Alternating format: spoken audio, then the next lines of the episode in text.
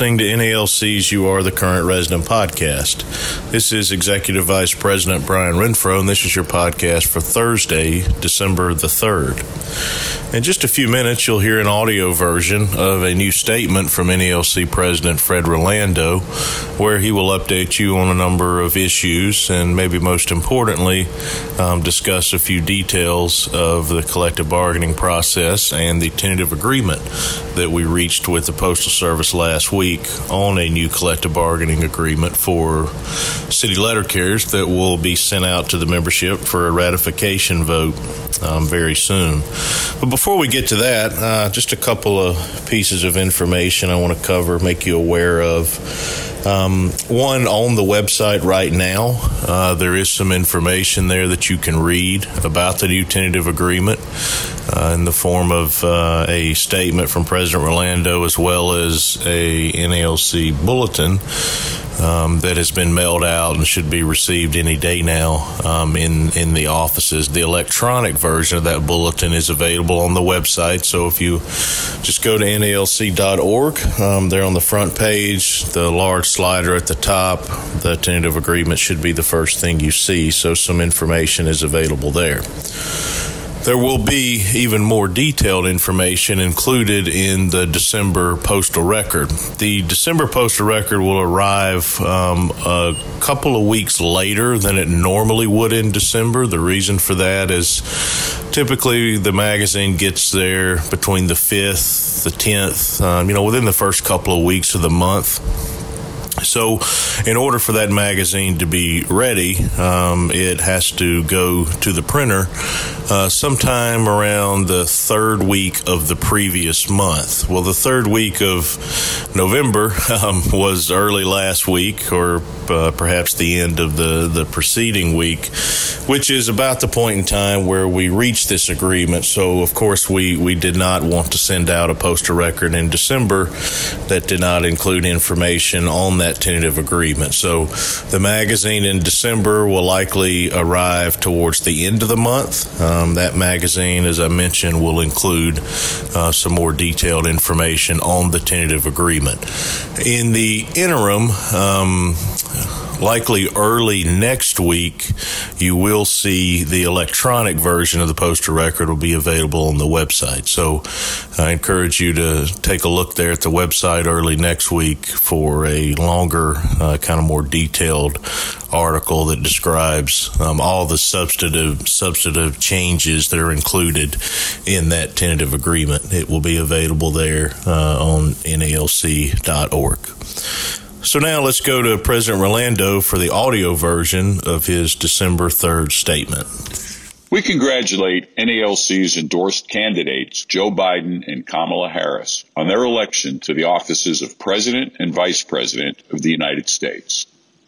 As I've often said, one of our strengths is that our union is comprised of diverse and passionate voters ranging from the far left to the far right and everywhere in between. So now we need to flex that strength and continue our work to ensure that letter carriers and the Postal Service are not only protected, but promoted.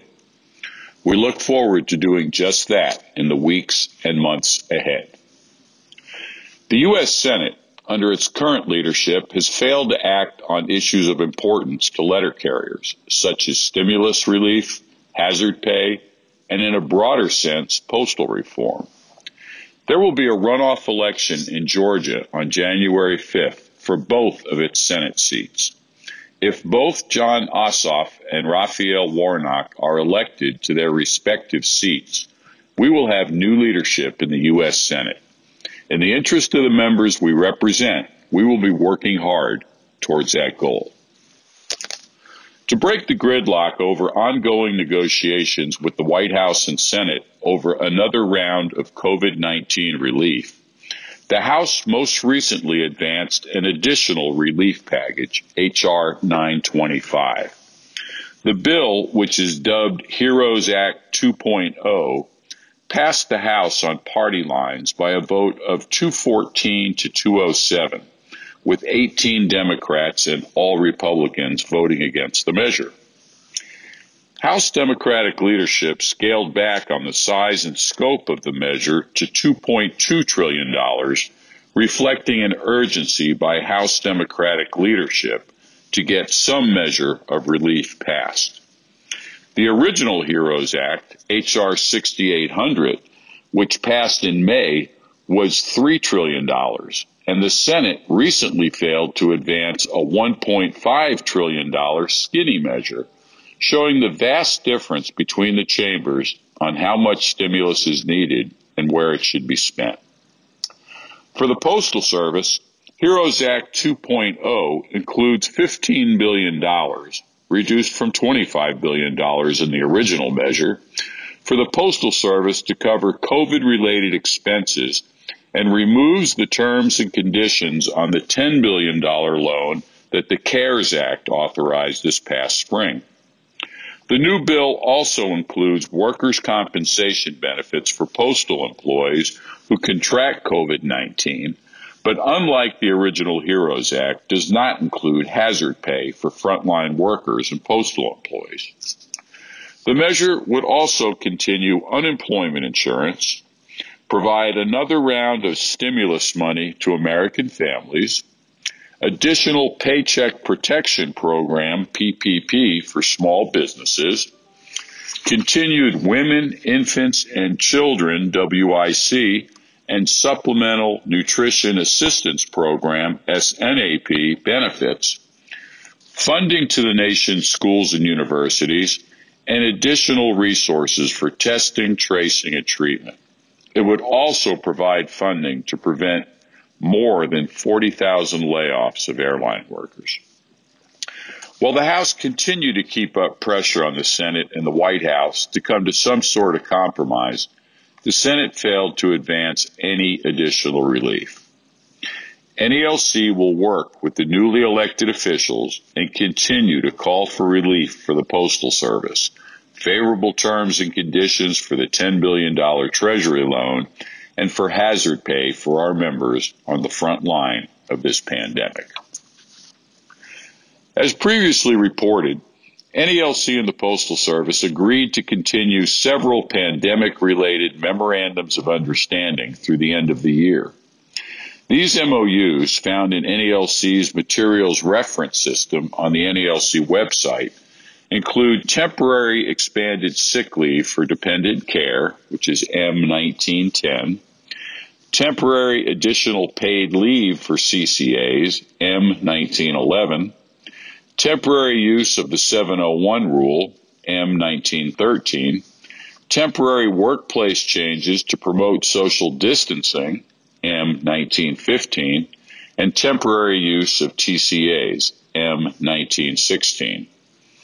NALC and the Postal Service also agreed to another temporary time limit extension on Step B and arbitration appeals, M1930, and an agreement giving local parties the ability to develop a sign up process for full time employees who previously did not or could not place their names on either the overtime desired list or work assignment list.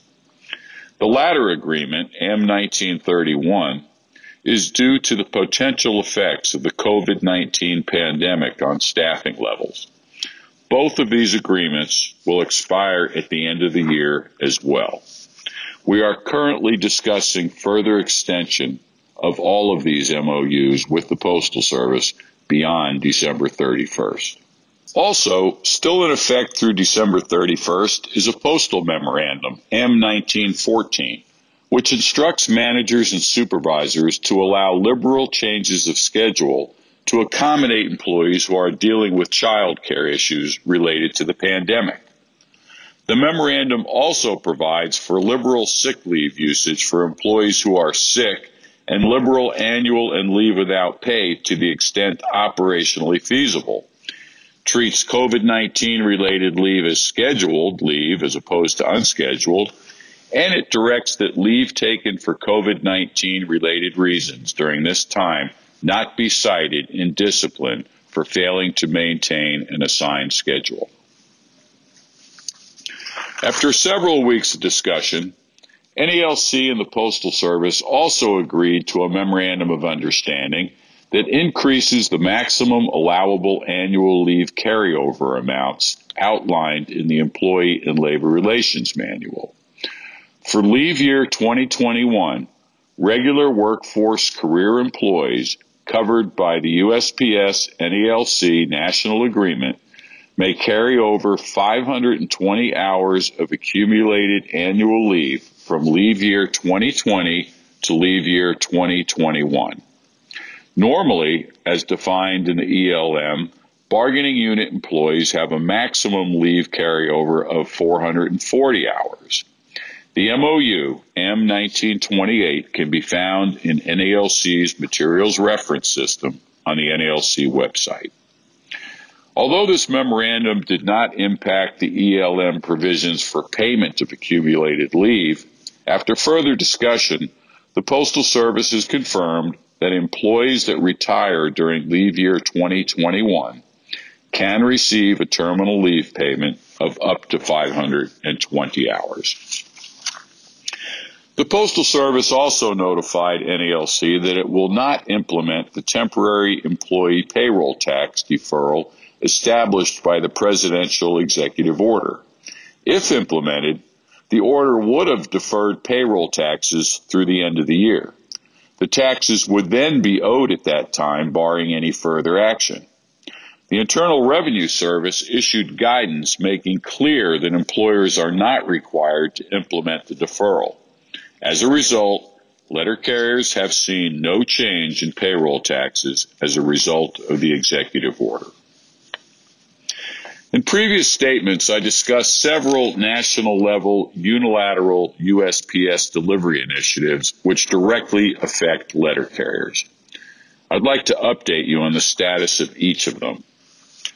On August 3rd, an outside company hired by the Postal Service began conducting a study of city carriers' office activities in about 36 sites.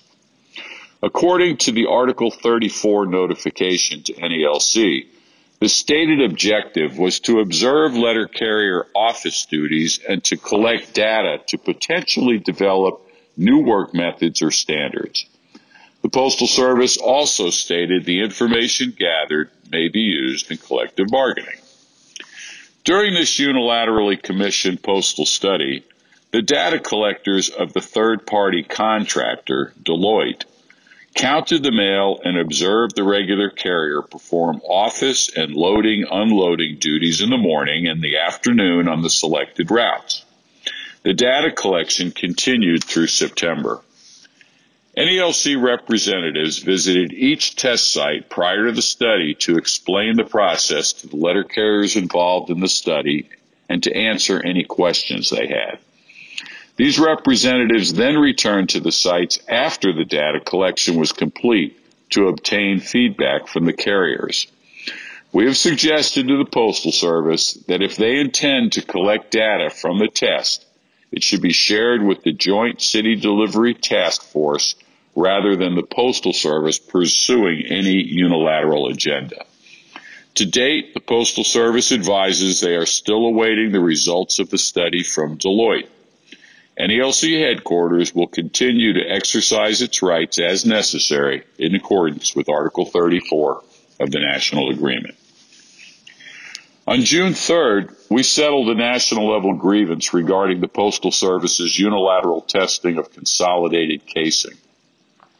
This settlement, M1923 in NALC's materials reference system, required that half of the 62 test sites be returned to their original route structure by July 31st, 2020. The remaining 31 test sites were to continue through the end of November. The first 31 sites that were to be returned to their original route structures and schedules are in various stages of compliance with the settlement. While the test was halted in all 31 sites, some locations still have not returned the routes to their original structure and schedule. We have worked with operations at postal headquarters to identify and correct these issues. Some of the initial problems have been corrected, but we continue to work on a few sites. I'm confident that all of the sites will be corrected. As the second set of 31 sites are restored to their original structure and schedule, we anticipate a smoother transition of these sites back to their original structure and schedule. In my August 31st statement, I updated the membership on another unilateral postal initiative called Post Office Sortation Equipment Reconciliation, or SER. This initiative resulted in local management being instructed to reduce casing equipment and cell sizes, causing widespread violation of the handbooks and manuals while making casing more difficult and less efficient. NALC subsequently filed a national level grievance, which quickly resulted in the Postal Service halting the SER initiative pending settlement discussions. The settlement language is still being worked on by the national parties, and the initiative continues to be halted. If local management in your office is still implementing SER, immediately notify a local NALC branch representative or your NALC national business agent. A national level grievance initiated by NALC regarding another unilateral delivery initiative was filed in early August. The initiative, a test called Expedited Street Afternoon Sortation, or ESAS, substantially altered the expedited preferential mail process and other delivery practices and procedures outlined in handbooks M39 and M41. Implementation of this initiative resulted in many instances of delayed preferential mail and non delivery of routes or portions of routes. As a result of our discussions, the Postal Service terminated the ESAS initiative effective August 19th, and the national parties settled the grievance on August 31st, M1927. Each of these unilateral actions were initiated by the Postal Headquarters operations team that existed prior to the Postal Service's restructuring initiated by PMG DeJoy. I'm optimistic that under the new structure, we will have an opportunity to utilize our joint task forces to accomplish our common goals. During the first presidential debate, President Trump made many um, unsubstantiated claims about voter fraud and mail in ballots that were quickly proven to be false by independent fact checkers. However, he also implied that letter carriers are corrupt and cannot be trusted to handle American citizens' mail in ballots. He outright stated that letter carriers are selling the ballots they collect from the public and has recently repeated this allegation. In response, I wrote a letter to the apparent source of this misinformation, U.S. Attorney General William Barr. Early in September, Barr is quoted in the Chicago Tribune as stating, I quote, there's no more secret vote with mail in vote. A secret vote prevents selling and buying votes. So now we're back in the business of selling and buying votes. Capricious distribution of ballots means ballot harvesting, undue influence, outright coercion, paying off a postman. Here's a few hundred dollars. Give me some of your ballots. End of quote. I had to set the record straight and let him know that neither I nor our 290,000 proud members would sit idle and allow him or President Trump to go unchallenged in making such false claims. As I stated in my letter, regardless of their political affiliations, letter carriers are proud Americans and dedicated public servants who honor the trust put in them to protect the sanctity and privacy of all mail, including mail in ballots. I said it in my letter and I'll say it again. Every letter carrier in America is owed an apology. NALC and the other postal unions and management associations met on a continual basis with the Postal Service to prepare for the increase in election mail. We discussed and developed operational protocols and communications previously reported in election mail task force updates. Additionally, we deployed local election mail task forces all over the country. Local election mail task forces, consisting of management and union members, in each postal facility were tasked with ensuring appropriate communication was accomplished with all employees and that any issues were quickly identified and resolved. Task forces participated in a nationwide meeting to educate the participants on protocols that had been put in place. Each task force also received a daily checklist that was developed to provide them with a variety of issues to check to ensure protocols were followed. I'm proud to report the postal employees across the country once again stepped up and demonstrated to our election board partners, to the media, and to the public that they can rely on the Postal Service for efficient and timely handling of political and election mail, particularly for mailed out ballots. NALC and the Postal Service began interest arbitration hearings for a new national agreement on September 23rd.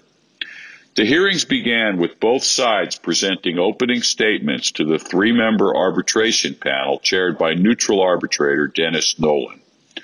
Hearings continued on September 24th, with NALC explaining to the panel the long bargaining history between the two parties, as well as a detailed and thorough overview of USPS finances.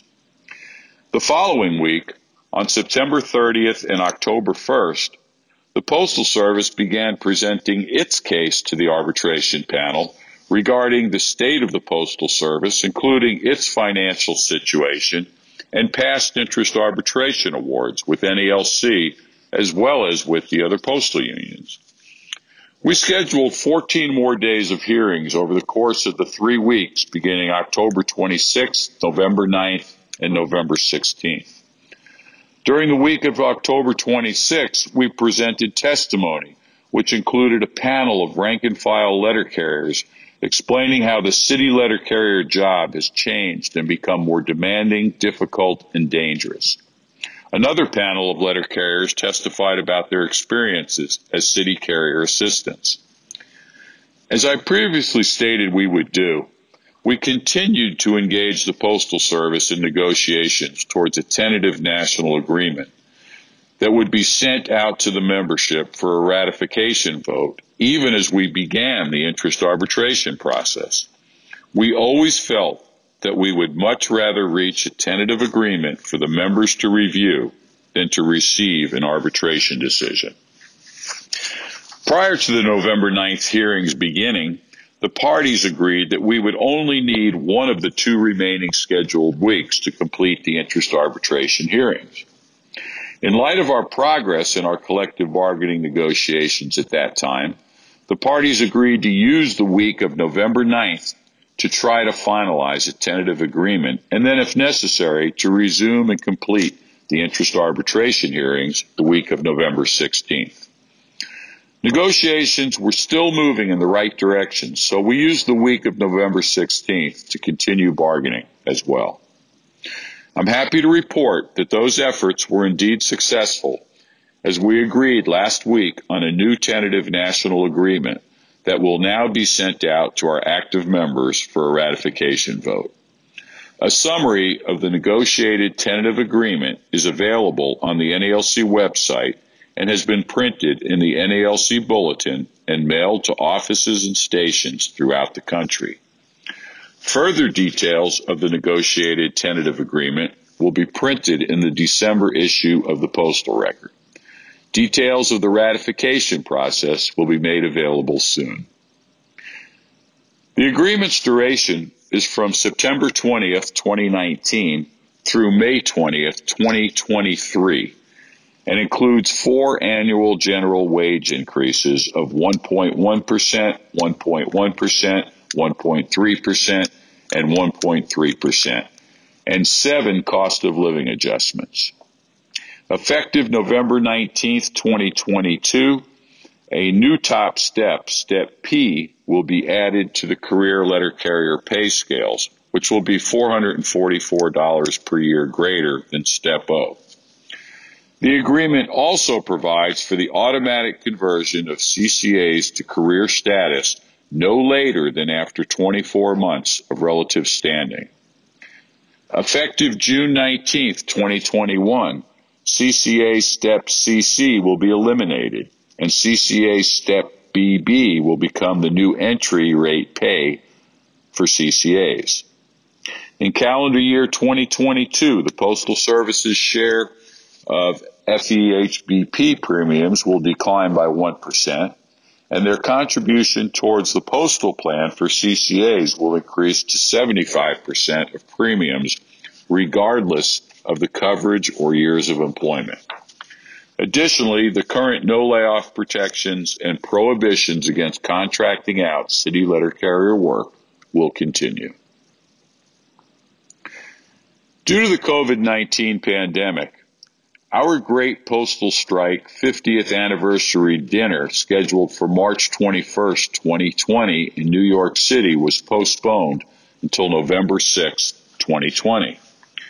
With shutdown orders still in place and travel difficult and potentially dangerous, especially for the elderly strike participants the event is intended to honor, NALC decided to postpone the event indefinitely until it is safe to schedule it again. Branches and attendees will be notified when the event is rescheduled. Unfortunately, in many cities and states throughout the country, we're seeing a spike in the number of people, both in the general public as well as postal employees, being affected by the pandemic. Public health experts are reporting the world is entering into a second wave of the virus, and the numbers seem to be supporting those claims. Please contact your branch officers, national business agent, or NALC headquarters if protocols such as masks, social distancing, sanitizing, or contact tracing are not being followed. Today, over 14,000 postal employees are under quarantine from the virus. Well over 66,000 previously quarantined postal employees have been cleared and returned to work. About 5,300 of the currently quarantined postal employees have tested positive for the virus, and another 1,800 plus are presumed to be positive. Almost 16,000 postal employees who tested positive in the past have recovered and returned to work. Of all these numbers, about 30% are letter carriers. Sadly, 105 active postal employees have passed away from the virus, including 22 city letter carriers. We've also been notified of six retired members who have passed away from the virus. The heroic work you do each day delivering the nation's mail is of great importance to our economy, to our health, and through the election season during a pandemic to our democracy. As you continue this important work, please also continue to take every precaution regarding social distancing and face coverings. Please do all that you can to protect yourselves, your families, your coworkers, and your customers. Thank you for all that you do. God bless each of you and your families. Please stay safe. That was NALC President Fred Rolando with the audio version of his December 3rd statement to NALC members. If you'd um, like to read the written version of that statement, it is available on the website at nalc.org. Just look there under latest news and you will see uh, a, a link to that statement thank you uh, again, everyone, for listening. We really appreciate you following us on all the social media channels and, and staying tuned to the uh, to the website where there will most certainly be additional information um, in the coming days and next couple of weeks regarding the ratification vote. Um, likely will take place uh, very early in 2021, uh, beginning early in January. But more detailed information will be available here in the near future. So thank you again for listening, and uh, everyone stay safe.